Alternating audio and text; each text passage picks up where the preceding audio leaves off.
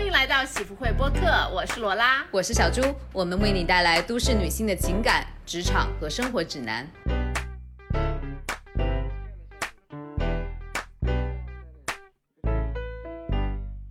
Hello，各位喜福会的朋友们，欢迎大家，欢迎喜福会的各位听友。今天呢，非常的高兴邀请到了我们在美东的朋友。哎，这是美西了吧？不好意思啊，我的我的大学同学，我的大学室友，我的好基友迷哥，欢迎你。Hello，大家好，我是赵迷。哎，哎，今天居然是为姐，对不对？那我那那罗拉叫迷哥，那我就还是叫迷姐吧。对，因为迷哥是我们大学的时候给他取的绰号，所以还比较难改掉，我就继续这么叫你喽。呃，对，今天呢，他我们邀请他呢，是因为他现在目前生活在呃那个美国湾区，然后呢，我们迷哥一直是从事呃科技相关的行业。今天呢，他会来跟我们聊一聊湾区科技公司华人的生活、工作、休闲娱乐，以及啊做湾区作为呃海外华人的内卷中心。然后今天迷哥也会来跟我们聊一聊他呃就是卷的到底有多么的厉害。嗯，我们最开始是不是要跟听众朋友大家先阐释一下湾区这个概念啊？就是我们湾区是指的旧金山湾区，对不对？就是大家经常听到的 Bay Area。嗯，对，没错。然后 Bay Area 跟我们的大湾区还是不一样。然后 Bay Area 就是在旧金山那一坨的啊，硅谷那一坨的，就是因为他们有非常多的科技公司，然后呢，其实也融合了非常大一批中国呃海外留学的留学生、华人，就是都是一批我觉得很聪明的人，然后在那边，然后因此呢，我觉得形成了一个比较有意思的一个华人群体。嗯嗯，那我首先就有一个问题，就是湾区可以说和硅谷等同吗？还是硅谷是湾区的一个部分呢？对，我觉得可以说等同吧，因为 Silicon Valley 其实是一个更我我自己接触到最开始是硅谷这个词，然后硅谷是因为原来这里应该可能有产大量的硅，然后有很多做硬件的需要用到这个硅，然后就在这里建了很多硬件的工厂，然后慢慢这个硬件就是越来越成熟之后，大家就会开始去想说在上面做更多的软件开发，然后就有了现在就是一个呃越来越多的科技公司在这里。然后后来我来了之后，就我听当地人他们都会叫这里 Bay Area，就没有再听到很多人说 Silicon Valley，因为现在基本上已经是软件公司占大部分的，已经没有那么多硬件公司了。嗯，哦，原来还有嗯那么一个历史。对，我们先呃，在了解完了湾区之后呢，我觉得第二个就是，首先我们要来介绍一下我们迷哥，你自我介绍一下吧，自己就是什么样子的一个，包括学习、工作的一个背景，你现在在做什么工作？好的，呃，我是二零一三年来的美国，然后我最开始是在 Boston 的啊、Los Eastern University，然后我学的是 Information System，然后我学完了之后，嗯、就来了西海岸，从那之后到现在一直都是住在就是旧金山湾区这个地方，然后我我之前也工作过两个公司，一个是 Gap，就是做衣服的那个 clothing。那个 company，然后做他们的 e e-commerce website，然后完了之后就是又去了一个游戏公司，因为我自己比较喜欢游戏，然后叫 EA，就是开发 FIFA，然后 Apex，然后完了之后我现在，对对对，模拟人生还有那个植物大战僵尸，哦，然后呃，我今年年初呃对不对，就是今年年中的时候跳槽到了我现在的公司叫 Roblox，然后也是做游戏的，然后他既做游戏，然后也做一个比较新的概念叫做 Metaverse，就是国内我觉得应该是叫元宇宙，然后我也是到这个公司大概可能三四个月吧，现在。当迷哥第一次告诉我说他做 Metaverse 元宇宙的时候，我就一脸懵逼。然后呢，他还试图用文字给我解释，呃，元宇宙到底是干嘛的，我还是没听懂。然后直到我有一次，呃，我后来我的一个朋友跟我说，你你如果大家看过那个电影叫做那个头号玩家，就是 Ready Player One，、对，呃，其实就是那个概念，就是大家自己就自行去脑补一下。我觉得我们这里就不用文字阐述了，因为讲了也是白讲。对，然后哎，持续一脸懵逼，因为我总觉得感觉那个还挺不现实的。但是我觉得这里必须要提一个很有意思的，我们迷哥的本科是念什么的？他跟我是同学，他的本科我们两个都是在川大念哲学系，也就是我们呃本科看了很多就是纯文字书本，然后思考的姿势。但是迷哥呢非常勇敢的，就是在研究生他选择了一个。非常跨度很大的一个领域，就是开始学各种电脑啊、编程啊相关的知识。这里给你一个大大的点赞。我我觉得真的是因为热爱吗？他有对，我觉得，我觉得有一部分是嗯找工作，然后有一部分是因为我觉得是那种初生牛犊不怕虎，就是我那个时候真的没有知道它会有多难，或者说我会有多么需要多大的这种时间去重新适应。然后就是觉得说啊，我学了哲学，好像不知道自己可以做什么工作，然后又想希望自己可以有个一技之长，能够好找工作。然后那个当时又比较火，然后就选择了那个专业。但是其实很长一段时间都特别的 struggle，然后呃还是花了很多很多的时间才 catch up。现在可以说是得心应手了，对吗？其实也没有觉得特别的新手，但是可能是嗯还还可以吧，就是还就是进入了这个行业之后，慢慢会知道说嗯，并不只是这个东西，也并不只是需要你编程，它需要很多你综合的能力。然后可能我原来本科学的一些东西，能够 somehow 能够也能帮助我在做其类相关的事情的时候，也有一些帮助。然后所以说就还好了。我觉得我听下来就非常的佩服迷哥，就是首先是做了这个改编，而且我觉得现在看下来这个改编也是非常成功的。像迷哥后来去的，我知道 E A 啊，还有现在的 Roblox，就是这个游戏行业头部的公司，而且现在在做的非常 Metaverse 这个一个非常前沿的一个概念。相信大大家这两天因为呃脸书的那个改名事件，也对这个 Metaverse 有了更新的认识。对，好，呃，我觉得我们前面的那个介绍部分就到这里，因为我们今天的一个话题嘛，想要跟大家也要聊一聊我们旧金山湾区这部分华人的一些生活，所以我们今天来到切入到我们的正题。首先，我想问一下，就是一个中国人民最喜欢问的问题，就是那边的房价、物价水平如何？就是呃，你对，就是给我们大概介绍一下是个什么样子的情况吧。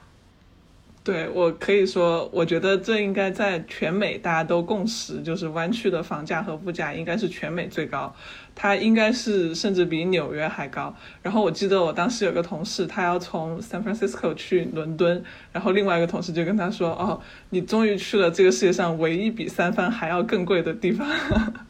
就是你这里的物价是真的非常高，然后而且尤其是最近几年吧，因为这个科技公司他们不断的上市，然后就是这个股票还有各种各样的那种投资红利，然后这边的物价是水涨船高。嗯具体体现在什么上面啊？你可以举个例子嘛？就是呃，你有大概的一个概念，比如说现在他们呃买一个 house，呃多大一个平方的，是需要多少多少钱？就这样子比较量化的东西，让我们来啊理解一下。就可能是一百万的房子在湾区，你只能买到一个就是普通的学区，然后可能两两室一厅，然后就是我说的是 house 这种，然后一百万的房子，你如果是在 Austin 的话，你可以买到一个大的别墅，一个 mansion，然后就是两三层楼，然后有很大的后后院、前院，然后也是在非常好的那种街区，然后非常好的学区。然后在纽约的话，可能你当然纽约也很贵，也要就可能如果在曼哈顿那种地方的话，也是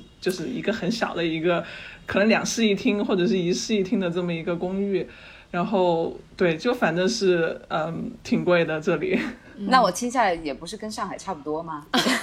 对 对嘛？你说的一百万是嗯美金嘛，美对吧？美元。美金对对，你想你在你你你在上海七百万的房子，你买不到好学区的。对你还不认识我我其实也是我空中的一个小 flat。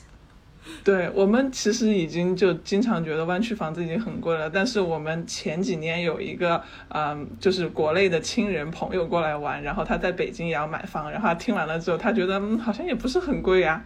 然后当时我们都震惊了。是很贵。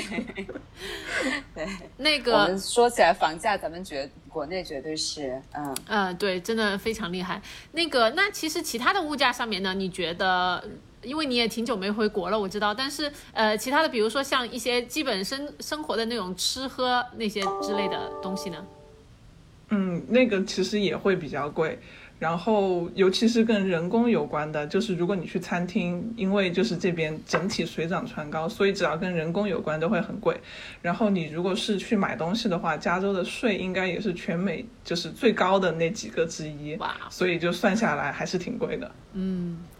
OK，那下面其实就是我有个非常关心的问题，就还是想问，像啊，湾区它集中了那么多全美的顶尖人才，然后大家都是那种做科技啊，然后呃做游戏啊这一块，还要包括很多什么 PEVC 的那些搞投资的，然后我就特别想了解，你觉得就整个你到了湾区之后，呃，你也是在波士顿生活过的嘛，你肯定有一个对比，就是在湾区人的气质和咱们东海岸的美国东。东部的人有什么区别？就是东海岸，因为对，因为因为我自己在东海岸的时候，我感觉就是大家可能相对来说还是呃新英格兰地区可能更像欧洲人，他们可能显得没有那么的热情，而且人种可能会比较单一，就是以白人为主。但是我自己去了那个加州之后，我觉得大家可能就是显得会比较放松，然后会显得比较更户外，然后感觉呃相对热情，以及人种更加多样一样，比如更加多样性。啊，不知道黎哥，就是你真正在那里生活那么久，你是什么样子的感觉？对，我觉得我也跟你就非常类似的感觉。就其实我没有在东部工作过，我也不是很清楚他们那边的文化氛围是什么。但是就从我了解到的，我觉得西海岸就整体要更自由，然后更轻松一点。就其实你很简单的从穿衣打扮上都能看得出来。然后你在这边你上班就是每天都是穿最简单的 T 恤，然后或者是牛仔裤，有的时候也会有人有同事穿 legging。然后我觉得在东海岸的话，那大家都是会穿的非常正式，非常的那种，嗯，可能官方一点，更更就是更，更像是更像是去上班的那种感觉。在这里就是大家都是穿各种公司发的文化衫，我觉得好简单，我好羡慕，我也想每天穿文化衫，然后下面再搭配一条 legging，然后就是传说中的我们现在有一个风潮叫做 athleisure，然后这个。这种这种风格就是大家不管去哪里，下面都是穿的露露柠檬、露露乐蒙的一条那种 legging 裤子，然后上面就是随便穿什么，然后大家下了班可能就是换个衣服是去健身了，就感觉感觉湾区的人一直都是在健身的途中。哎，那是否有发现呃湾区的人民跟呃纽约波士顿那一节的人民的那个兴趣爱好有什么不一样吗？有一些不一样，就是这边的可能确实是更多户外活动会多一些，嗯，然后因为这边毕竟就是它的自然风光哈，它的这种自然自然资源很丰富，然后所以就。嗯，比如说冬天的话，很多人滑雪，然后夏天的话就是 hiking，然后骑车。然后东海岸的话，我感觉就是活动会更室内一点，就是去博物馆或者是去看展览，然后或者就是朋友一起在那种就是找个地方吃饭之类的。嗯，就是那感觉东海岸还是。还是要要有文化一些嘛，对吧？对，是是是，对，而且我觉得还有东海岸，我觉得他们会更看出身一点吧。就是你工作的话，在就是西海岸，我会很明显的感觉到这边真的就不会在意你之前，不会特别在意你之前你父母是不是做这行的，或者说你家庭是不是 family 是这一个领域的大牛，或者是啊你在投行工作过很多年呐，你的你的这种。但是西海岸就是只要你有这个能力，然后你可以你就上，就就这么简单。我觉得西海岸就是麻瓜的天堂，东海岸就是很讲究。我觉得这个也是跟对跟美国历史有关，因为本来去西部的就是一些可能从东海岸过去淘金的人，想建立新的生活，然后抛开以前的那一些东西。所以说，我觉得可能这种也是流传，就是也是留到了现在吧。嗯，没错。呃，那哎，小朱说。哎，米哥，你刚才说大家都一天到晚去户外啊，去健身啊，然后去那个什么哈搞什么 hiking 之类的，呃，这样听下来，大家工作啊就感觉不是特别的饱和，是是有这样子的情况吗？你说国内的像你们软件工程师 A.K.A 程序员阶层，我不可不觉得他们会做很多就是类似的这样的活动，哎，嗯啊。我觉得是这边有这个氛围吧，一是有这个氛围，然后二是整体来说这边大家还是会注重 work-life balance，就是生活和工作的平衡。然后就是美国人，尤其是美国人吧，他们会觉得我的生活，我工作只是我生活的一部分，我并不是生下来就是为了。工作而已，只是为了赚这个钱而已，所以他们会更在意这个。然后我觉得有这么一个氛围，然后再加上你的同事有时候会问你说啊，你周末去哪儿了呀？对，然后大家回答都是哦，我去 hiking 啦，我去这个地方啦，怎么怎么样？然后你自然而然你就会觉得啊，也许我也可以去试一试，然后就会慢慢的就是也会呃受到一些影响啊。据我我我所认识的工作以来认识的一些程序员和包括。国内很大一部分程序员其实集中在深圳和包括一部分在杭州嘛。小朱，我说的没错吧？就是从他们聊天里面听说下来，他们真的没有这么丰富多彩的业余生活活动，哎，就都是下班回家，然后就是睡觉、玩游戏或者是什么样子的，就是可能还是户外的一些活动跟那个自然接触的会比较少一些。嗯嗯，你有这个感觉吗？但其实，嗯。但其实这边也看公司，就有一些公司也挺卷的，就是已经完全可以用九九六来形容。你是说的 Facebook 吗？有必要这么点名批评吗？还是还是我应该说，现在应该叫做 Meta？对，Facebook 是一个在这边大家都所有人都知道的，是一个还挺卷，或者说竞争内部竞争非常激烈，然后的一个地方。然后还有比如说像 Amazon 也是，嗯。另外一个比较有名的，也是内部会有一点卷的公司。嗯，好，那这个我觉得你可以再给我们详细的叙述一下吗？我觉得现在大家非常有兴趣，就是最近 Facebook 感觉和包括他的老板，呃，也是挺招黑的。当然，呃，就受到了一些很多舆论上面的一些挑战。然后我也想听听，就是身为在湾区呃科技公司工作的你，对飞哎 Meta 有什么评价？我我其实我自己并没有就是去呃，我甚至都没有面过 Facebook，然后我也没有想过要去这个公司。但是你知道，在湾区你总会遇到很多，要么就是你的同事从那儿来的，或者是你的朋友去了 Facebook，或者你上网你要面试的时候，你总能看到类似的帖子。所以我大概知道他们内部的文化，他们就是嗯非常。呃，激烈的内部竞争，然后会有很严格的，我从我了解到的，虽然我没有在里面工作，呃，会有比较严格的那种就是淘汰制度。嗯，就是比如说，他会要求你两年之内必须从这个 level 升到，呃，比如说 level one 升到 level two，如果你升不到的话，你就会被淘，你就会被开除。嗯，然后，然后，但是他只会给你那么多的名额，就是他实际上就摆明了，就是说要让你们竞争，然后最后只留下这么多的人。那这个竞争的 KPI 是什么呢？你能不能设计出来一套新的什么广告？的东西吗？或者是怎么样？对他们的 KPI，我知道的就是说，你你做的这个 feature，或者是你的 pivot 的这个 idea，它可以做出来了之后，可以增加这个多少更多的用户，然后这些用户的粘性度增加，就是类似于这样。所以就是他们很多时候在设计这个产品的时候，你会能感觉到，它实际上就是挺想让你上瘾的，因为你你上瘾了，你就不断的玩，然后就增加他们的 KPI。嗯。嗯，对，黎哥讲这个，我就想到了上次，可能就是两年前，具体时间我已经忘记了。在 Facebook 有一位就是华裔的，应该是中国籍的，也是从中国大陆过去的，呃，一位中国男士 Facebook 员工，他后来不是跳楼了嘛？然后后来那个 Facebook 的华人员工也有一个呃抗议，但是最后的可能也就是解决也是不了了之的。当时呢，大家，呃，可能也就是在讲到他的一些背景的时候，也是说他面临了在工作上面很大的压力啊，包括就是在来自于领导的，然后包括来自于自己竞争，面临着会被啊就是辞退的那么一个危机，自己还在呃呃那个湾区带着一大家子人。然后面临着拿拿那个永久居留，就是入籍啊这么一个困难，然后最后就是做出了呃那么一个决定。不知道米哥就是有没有对这个事件，就是当时有没有一些了解，或者是对于事件的处理以及在 Facebook 的那个华人的这个生存状况，有没有一些什么想说的？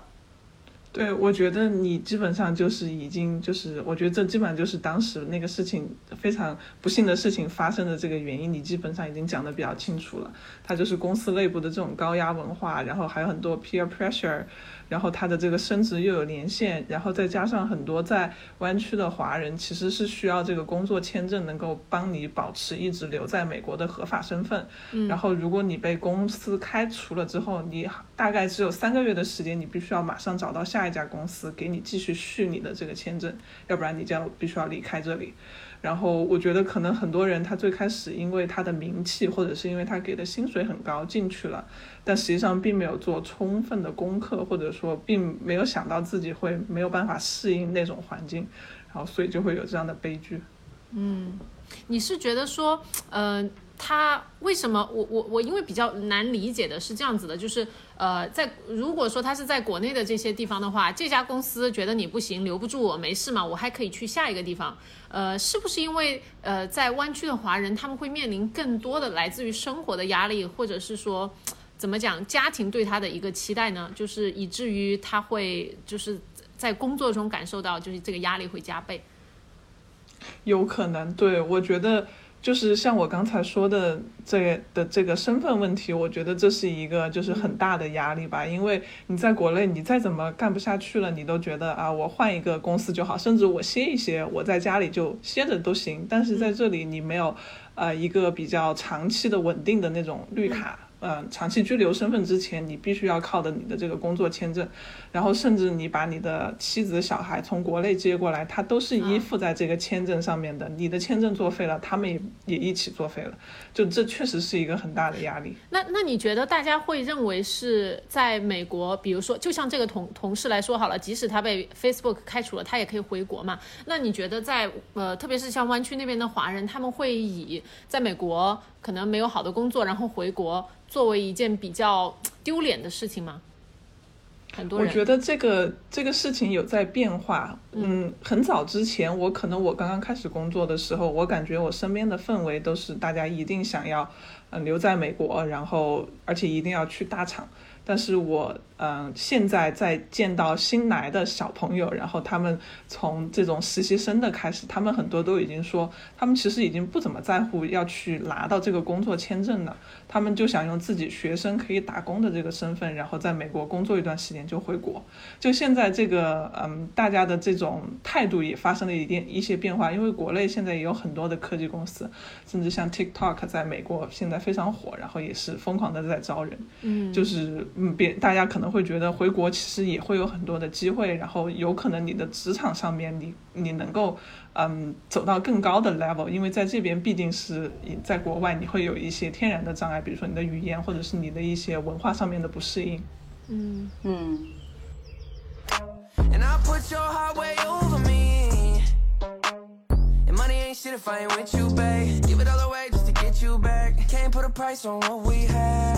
They say time is money, but money can't make no time. Sometimes it's sunny, but sometimes it don't shine. And life is a bitch, but sometimes it's alright. So I'ma let go of things I can't control. Let it go. Let it go. Let it go. Let it go. Let it go. Let it go. Let it go. 那其实米哥就是我，可能我和罗拉在留学的时候啊，听到了一些就是美国科技圈子里面华人的一些传言，然后说其实中国人之间就喜欢内讧啊，互相拉踩。这科技公司公司里面，那比如说你看印度人，人家就是相互帮助，然后导致了很多，导致了很多像那个科技公司的那个 top 做到 top management 的都有一些印度人，但是从来没有华人。然后米米哥觉得现在的这样子的情况有所改变吗？还是我们听到的传言就完全是错的？其实，在那个湾区的华人啊，科技公司的还是很团结。嗯，我觉得是有改变的，就是嗯，之前还是能感觉得到，就是。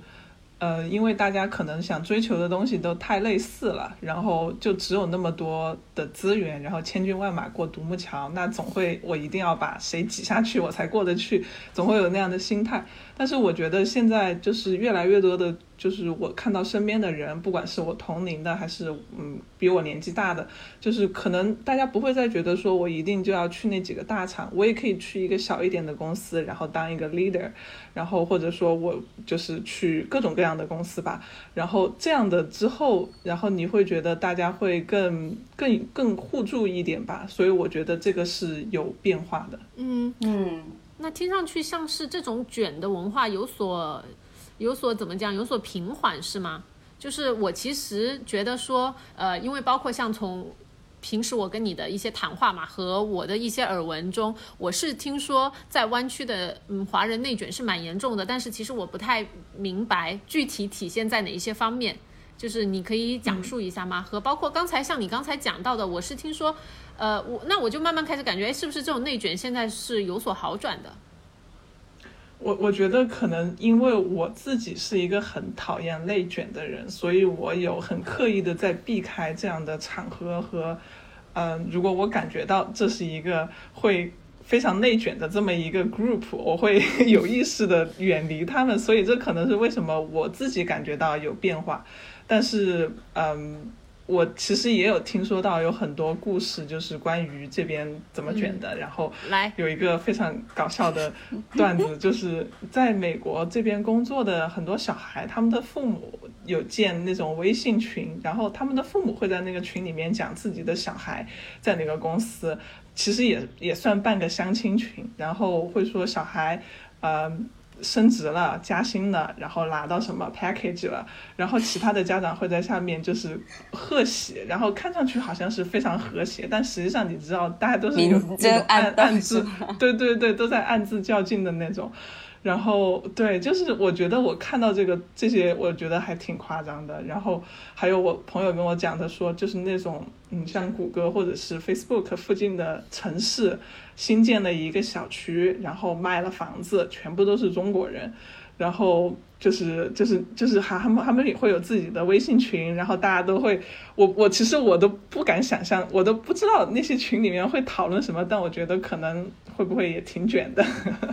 嗯，讨论的应该就是国内还还是中国人那个那个非常朴素的关心这些的问题嘛，什么房子啊，什么车子啊，小孩啊，学校啊这些，然后 package，嗯，哎，对呀，所以所以所以是吗？他们是存在这么一个职业和生活方式的一个鄙视链的吗？就是比如说我在谷歌上班的，就是比你在一个名不见经传的稍微小点的。那种什么网络公司上班的要要高级一些，就心里自己这么觉得。就大家之间是不是还是会比一下买了什么车，然后房子有多大这些东西啊？据你了解，嗯，我觉得可能还是会有这样的比较。虽然我，嗯，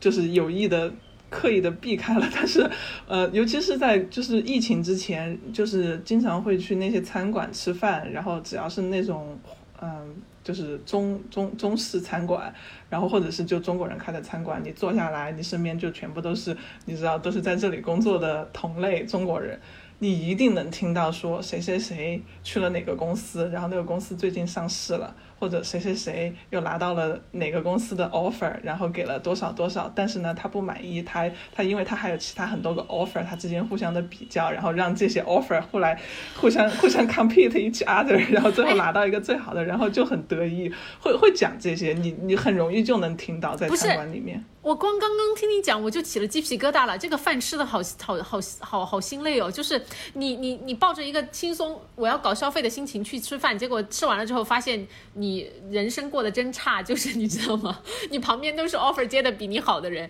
你旁边都是公司上市的人，然后我却是一个，就是感觉行走的就是在在在那个在卷哎。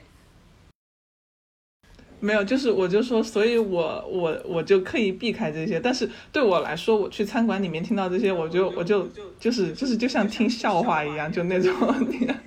就觉得哎还挺好玩的啊。这次果然又遇到了讲这些的人，然后就打赌说，嗯，下次我们应该还会遇到这样的人。那米哥的心态真的是挺好的。其实我现在不是特别的清楚，说就是在整个湾区，在这个呃科技行业。中国人的比例到底是占多少？我现在听起来就是觉得还蛮多的。然后，然后包括做到那种领导层，嗯，是不是这种比例会就是更少一点？嗯，我其实不清楚大就是嗯这个 number 我不知道就是比例到底是多少，但我感觉确实还挺多的。嗯，然后在有一些城市吧，我知道就是 Asian 的这个比例已经超过百分之五十了。但是这个 Asian 它可能也包括了。嗯，印度人或者说其他的这种，大家都是 Asian。然后，嗯，如果是从这个公司的这个管理的这些来说的话，确实亚裔还比较少，相对于印度人来说，呃，那是非常少，可以说。但是你也能看到，说慢慢的越来越多的人，他有去。尝试做这些，或者说他自己嗯，慢慢的往上爬，也看到了越来越多这样的例子，所以我觉得这也是一个在变化。那你觉得呃，在呃，就是湾湾区加州那边，就是华人的怎么讲，就是亚裔的他的那个有有比在呃东海岸要好吗？就是受到就直白的来说，就是受到鄙视的或者是歧视的一个程度，是不是说呃西海岸那边相对来说，因为呃更多华裔的朋友会更多嘛，所以说整体的社会地位还是会比较的好一点的，对比起在呃那个东海岸的话。我其实不知道东海岸你说的那种就是受歧视或者是地位，这个我不太清楚东海岸是个什么情况。我觉得西海岸的话是，就像我刚才说的，这是一个只要你有能力你就可以上的地方，嗯大家不会特别在意你的出身，所以这方面来讲会要好一点。但是呢，呃，我觉得比较，嗯、比较可以，呃，比较。怎么说？unfortunate 的一点是我其实很多人他也只关心自己的一亩三分地，就是他虽然能力很强，他也只是想着说我就是想要拿更多更高的 package，我赚更多的钱，然后完了之后我买房，他也并没有想说呃我要去做什么有意义的事情，因为我觉得你们可能也知道，就在美国，并不是说你你有钱别人就会尊重你，你还是或者说或者说你还是你还是要参与到很多的这种社区活动，或者是你要做一些其他的 volunteer，、你要有各方各面的这种影响力，并不只是说我就是工作牛逼，然后别人就会尊敬我。嗯嗯，所以说你觉得就是中中国人可能还是有一些人没有这么一个就是，呃，这么一个这种全方面发展的概念，是吗？因为我觉得说，感觉中国中国朋友们的移民啊，就是到美国的，可能现在还处于一个就是在慢慢往上走的过程。因为像你想，如果说是我们我们讲，比如说最早那批移民，他们完全纯粹去美国就是去做劳工的。然后呢，如果说是像我们父母那一代的移民，他们过去呢，我据我了解的，基本上百分之八十我听说的都是是去开餐馆啊，或者也是去做跟 labor 相关的一些工作的，然后是直到比如说像我们这一代，或者是说一些八零后，他才慢慢开始进入美国的一些大的公司去做脑力相关的一个工作。所以我我不知道这个理解对不对啊？就是说，其实他还是在一个慢慢往上走的一个过程当中。现在大家的觉悟可能到了一个 我要赚更多钱那个阶段，然后再过一段时间，这个地位更加稳固了之后，可能大家会去想说，我要做一些改变世界的一些工作。嗯这是我个人的我觉得他们的对他们的下一代肯定会很不一样了。就是嗯如果说他们在美国扎根，然后他们的那个就是小孩在美国出生长大，然后一个就会像一个美国小孩了。嗯，哎，那你说到美国小孩，我其实想问一下 A B C，就是在西海岸的那些 A B C，你对他们有什么特别的一个呃观察发现吗？就是有什么你觉得还比较有意思的点可以分享的？嗯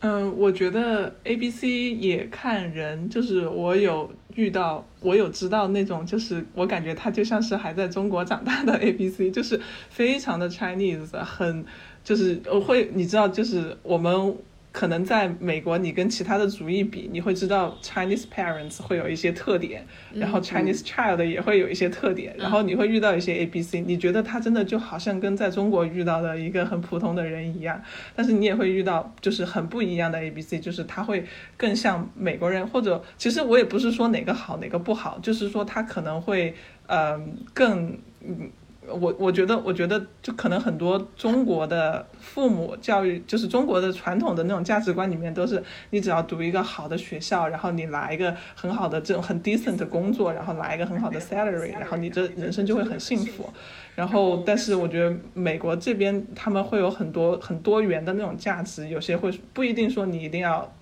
拿到那种有头有脸的工作，你只要做你自己开心的就好了，或者是会鼓励小孩去参与很多政治，嗯，这种公共有关的这种事物，就不像中国的父母只关心学习。就是我觉得这两种 type 的 A B C 我都有见到过。嗯，我觉得这个事情我观察下来也是这样，就是确实很看自己的一个小家庭的环境是最大的一个决定因素。然后有一些可能华人的父母，他们移民去美国已经是好几十年前了，呃，然后他们其实是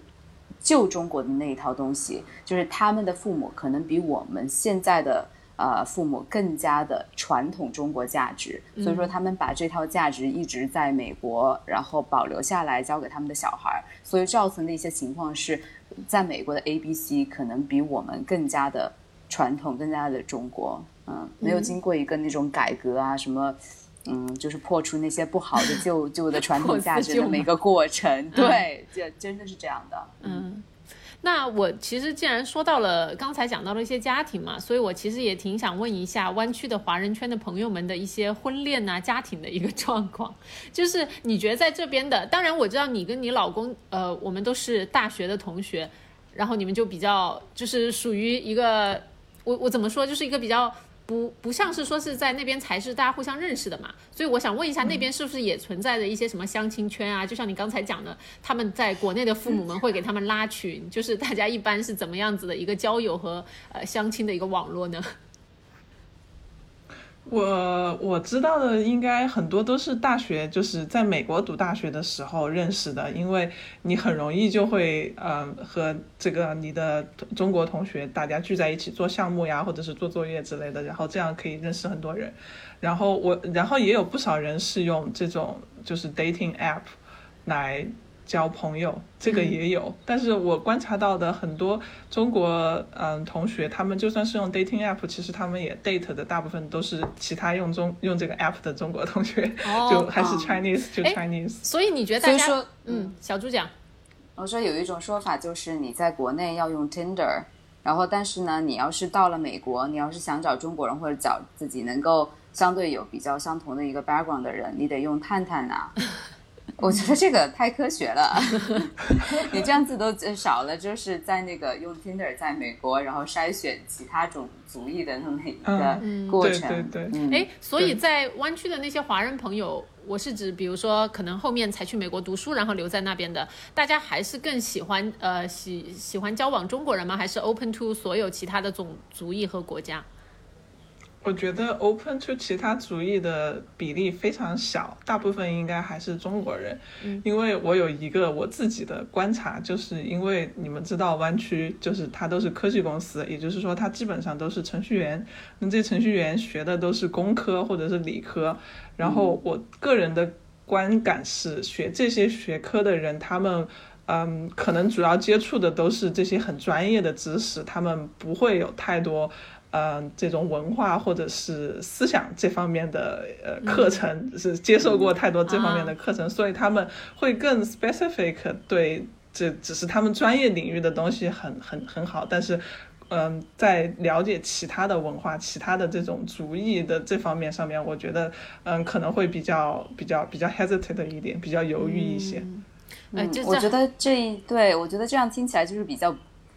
我觉得是有一稍微一点点感觉，他们错过了一些东西的感觉。然后我觉得这一点也是为什么你可能看到像中国的程序员在美国的公司不能爬到很高的位置，管理层也是那一个原因。就是你不可能只是凭借你的专业水准，然后就是你只是做这一样东西很厉害，那你肯定要去做很多 social，然后你肯定要去就是呃想公司怎么长期的发展，然后去了解各个族裔的各种不同文化怎么和别人交流，然后怎么去 manage。一些什么搞一些政治，这个是一定需要的。对，如果要要要像小朱刚才讲的，搞一些政治，呃，融入其他更多族裔或包括呃本地人，是会比较难吗？还是是说只要你愿意去 open 一下你自己，其实都还是大家都还挺欢迎你的？还是说，因为我之前就听说嘛，其实伦敦人，因为我们也有家人住在伦敦，就说。伦敦人好像就比较喜欢只跟伦敦人玩，然后他们在住在伦敦的好朋友全部都是来自其他欧洲国家或者地方或的人，就是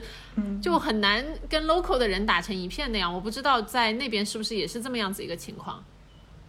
我觉得没有，就凭我自己的嗯经历来讲，呃，我认识的朋友其实大部分都是来自于公司里面的。而且其实说实话，我工作里面我反而和非中国人交的朋友比较多，就是因为我不想卷，所以我刻意的避开一些圈子。然后我觉得，一是因为湾区这个地方，它其实不仅是有很多中国移民，它有很多全世界各地的移民。然后我的朋友有泰国人，有埃及人，然后还有中东的那种很小的国家的人，就是什么样的移民你都有。然后我觉得，呃，我觉得其实。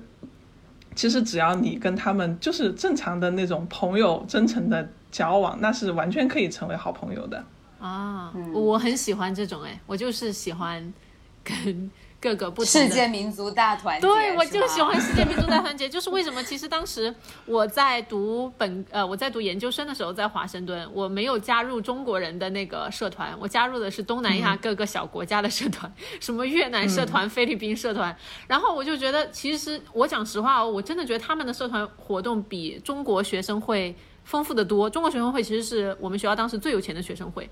但是他们就只搞那些。啊、每年一度的什么大 dinner 啊那种之类的，人家越南那个还有什么选美啊，然后哎，你知道吗？活动非常的多，然后还有就是整个东南亚学生联合会，就是大家会在一起玩。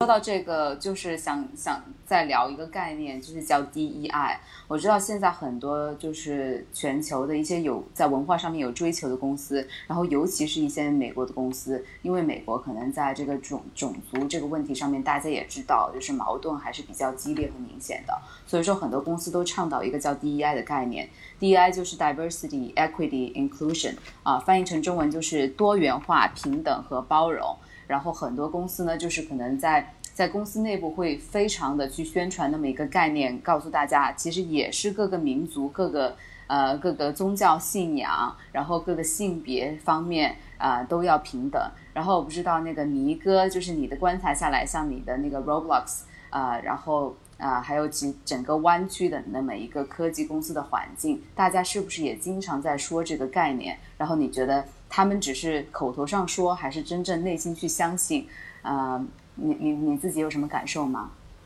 嗯，我在之前的，我觉得大部分的公司他们是口上说，并且他们也真的相信。然后我之前在耶的时候，我有带过一个 intern，她就是通过这种 diversity 的项目进来的，她是一个黑人女孩，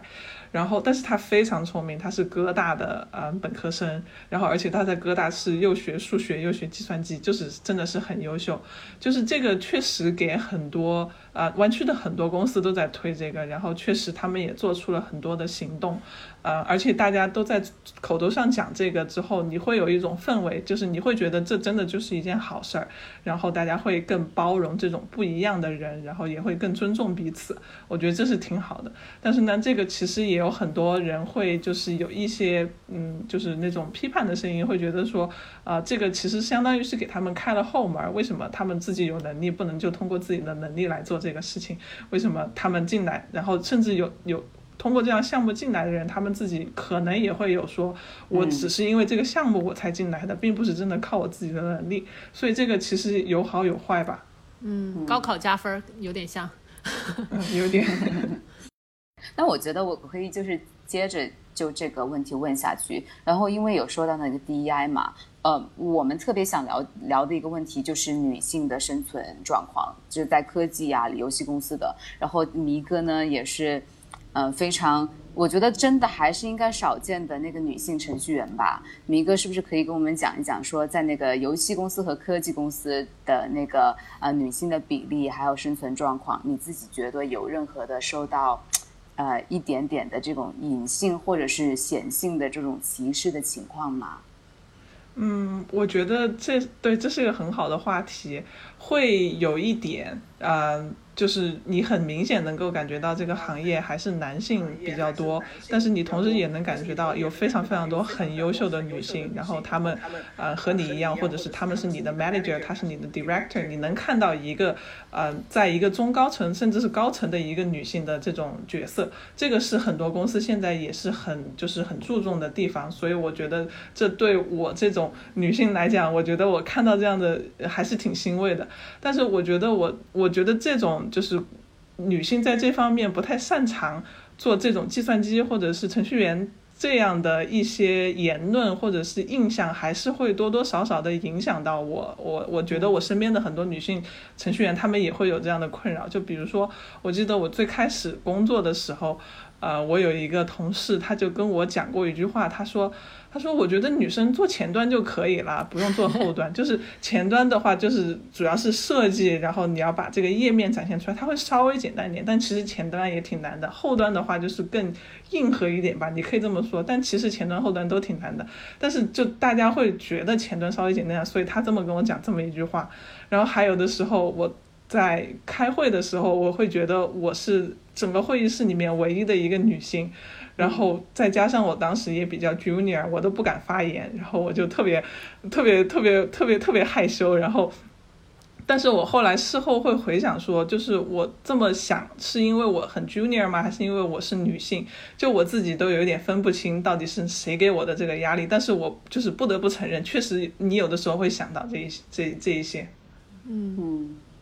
我就特别特别理解迷哥的那么一个感受，嗯，然后尤尤其是就是游戏公司嘛，我觉得游戏公司可能会比科技公司更加的糟糕。你知道，这个整个游戏的 community，包括在玩家里面，可能都是对女性比较不友好的。呃，你在打一个游戏的时候，特别是那种所谓比较硬核的游戏，很多女性玩家甚至会就是隐隐藏自己的身份，然后就是不暴露出来自己自己是一个女生。嗯，然后像像什么特别大的、特别有名的游戏公司，像暴雪呀，然后 Ubisoft，都有那种性别歧视的那个丑闻爆出来。嗯，所以说这个这个行业真的是，我觉得还是有很长的呃路要走的。我发现可能女生都跑到东海岸去做 PR 和 marketing 了。对，就是还是有这么一个的，因为。在国内其实也是一样啊，我就觉得像我一一直以来都从事的是市场相关的工作嘛，然后我就觉得我身边的男男同事真的少的，真的非常少，就是我从工作以来就没有见到过。然后大家都说，呃，上海的男的都去哪里了？因为市区包就就很难看到，都说去张江了。张江就是上海的，对，怎么讲？商江，呃，张江就有点像张江的，呃，那个中北京的中关村，北京的中关村，对，就是那样子的，嗯嗯。所以说，我觉得这个就是呃，就挺尴尬的，因为我觉得像什么科技公司啊，像游戏公司，包括 PEVC 行业，其实现在都是最 profitable，就是在利润上面，就是赚钱赚的最多、利润最高的一些行业。如果这些行业缺少一些女性的声音的话，嗯，就是你是在经济上面，就是首先就是又落后别人了。所以说，还是就是鼓励大家，就是在 STEM 专业，呃，有个有有更多的女性。嗯嗯，对。现在其实很多公司，就你刚才讲到 diversity 的那方面，其实女性也算是 diversity 的那个一个部分吧。所以，呃，公司也会很强调说，我们会，嗯，不会有这方面的歧视。然后，像我之前在 EA，然后就是我的 manager 的 manager，她就是个女性，然后她就，她，她甚至我觉得她会有一点那种。更帮助女性一点，当然不是那种就是很夸张的那种，就是他会告诉你说啊，这里有一个关于女性的一个 talk，然后我觉得你去听一听，对你会有很大的帮助，就是他会有这方面的一些一些指导吧。我觉得这个都还是整体来说都还挺好的。我觉得这个部分国内的科科技公司真的做的不好，哎，就是我没有听到过任何就是。在科技这个行业，就是号召更多的女生去加入 STEM 的一系列的工作，就是包括什么科学啊，呃，还有一些什么科研啊、物理、化学，还有这些，就是就是这个 voice 感觉非常的少，就不像是在美国，你还偶尔会经常有一些 campaign 冒出来，就是号召更多的女性进入就是这个 STEM 相关的专业嘛。这国内这方面，我觉得真的还是挺挺少的，就大家还没有还没有开始就是。感觉像醒悟一样，有这么一个过程。对，但是但是我要说，因为因为我自己是转专业，我觉得我非常有发言权。就是这其实真的没有想象中那么难，很多东西真的都是偏见。我最开始的时候，我也很怀疑我自己，我觉得我自己读不下来。但是，嗯，其实你真的硬硬着头皮，你如果努力的话，我觉得是可以的。嗯，就是不要不要局限，不要不要被这些呃 stereotype，或者是被这些别人的这些说你不行，然后你就觉得啊，你可能真的我就不行吧，就其实没有你想象的那么难。嗯，对呀，我觉得从包括像从小也很少会有一些父母特别说去鼓励自己的，如果家里是个女孩子的话，去鼓励他们去学一些什么化学啊，学一些呃变成很很厉害的物理啊、数学这方面的，就是。这方面的鼓励还是你从小就对你从小就，而且你从小就被别人说你学数学、学物理不好，这样子就会给你的心理造成很大的阴影的。对啊，就是从小就说，哎呀，这个女孩子数学不好，哎呀，正常，女孩数学都不好，对就是对对我们从小就是你。上了高中就不行了，对不对？对对 对，最后，我有点想问一个比较轻松的话题，你可以跟我聊一聊湾区的科技公司的福利吗？我听说，就是因为经常有时候我们会在网上刷到一些什么 Google 的那些食堂，还有他们那些 Office，就觉得哇塞太酷炫了，然后感觉就是不间断的供应非常多的好吃的，就是来来来，给我们透露一下。对，是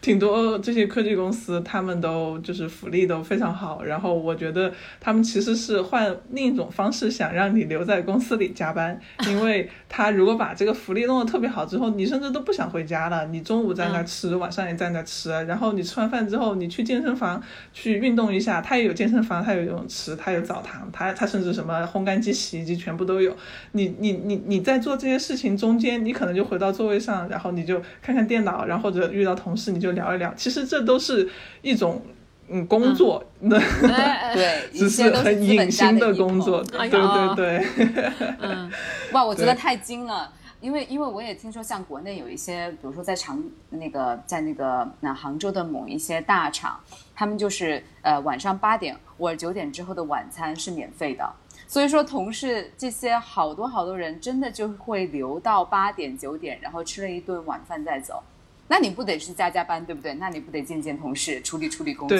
然后这样你就真的是把公司当成家一样的。所以说，嗯。资本家的算盘还是打得好精呢。哎，我差点就掉入这个陷阱了。但是其实相比来说，你呃，应该大家还是比较不是说注重生活和工作的那个平衡嘛，对吧？就是说，所以我觉得应该也还好，是不是？你你自己觉得呢？你有掉入这个陷阱吗？就是我觉得你是如果你说 work life balance 的话，这个我觉得就还是回到可以又回到内卷这个话题，就是如果你就想竞争，就你只想走那个独木桥，你一定要过那个独木桥的话，那其实你可能在美国你生活的跟像在国内的九九六一样，因为你就是你就是想卷啊，你就是想要 想要这样，你也不怎么 care work life balance 啊、如果你觉得你不想要那么过的话，你在也有其他的 option，我觉得这可能就是跟国内还不太一样的一点吧，就是你有一个 alternative 的一个选择。嗯，但在国内的话，我感觉就是你好像就只有卷这么一条路。其实是的，你不卷的话，我觉得可能公司也不会需要你了。对，就是你，你真的是比较，至少在我了解到的，我那些在阿里啊，还有百度啊的朋友，就是我就觉得，你除了卷，你就只有走，就这样。嗯，嗯，那我还有一个问题，就是因为国内有一个说法，就是三十五岁嘛，所有的软件工程师、程序员都担心自己三十五岁或者是最多四十岁之后就没有工作了，不知道之后干什么，因为咱们是第一批程序员，然后我。大家都不知道未来的路怎么样，所以说大家就格外的焦虑，一定要在之前挣到更多的钱，然后或者是退休，或者是干点什么其他的一些工作。然后不知道迷哥观察，就是在湾区的那个程序员有这样的焦虑吗？或者是大家真的是过了三十五、四十岁之后，大家在做什么样的工作？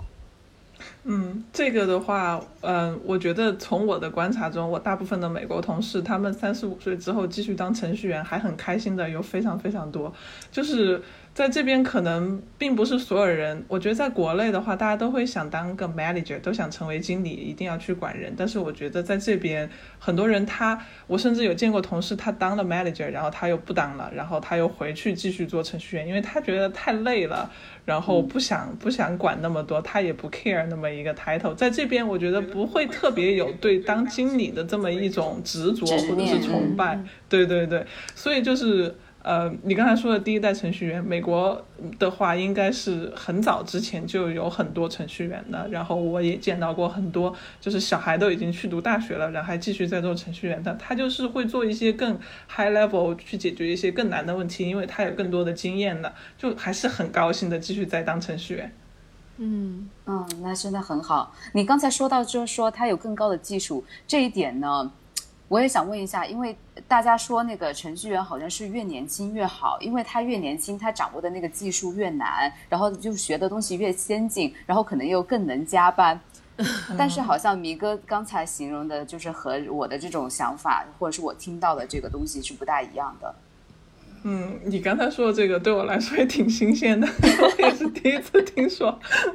因为我觉得在这边大家都想要招有经验的人，因为有经验的人他见过的东西太多了，他。你你可能你可以招一个便宜一点的才毕业的大学生，他给你加班加班加点的也给你做得出来。但是如果一个有经验的人的话，他可能很可以就是那种四两拨千斤就能把它解决了。然后再加上他们都比较注重 work life balance，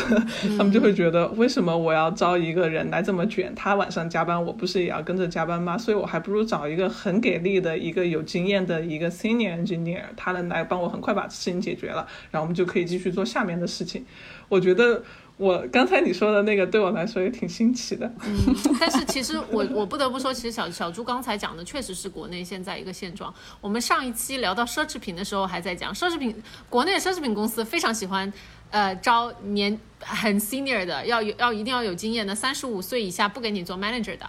但是科技公司就是恰恰相反，三十岁以上人家都开始嫌你老了。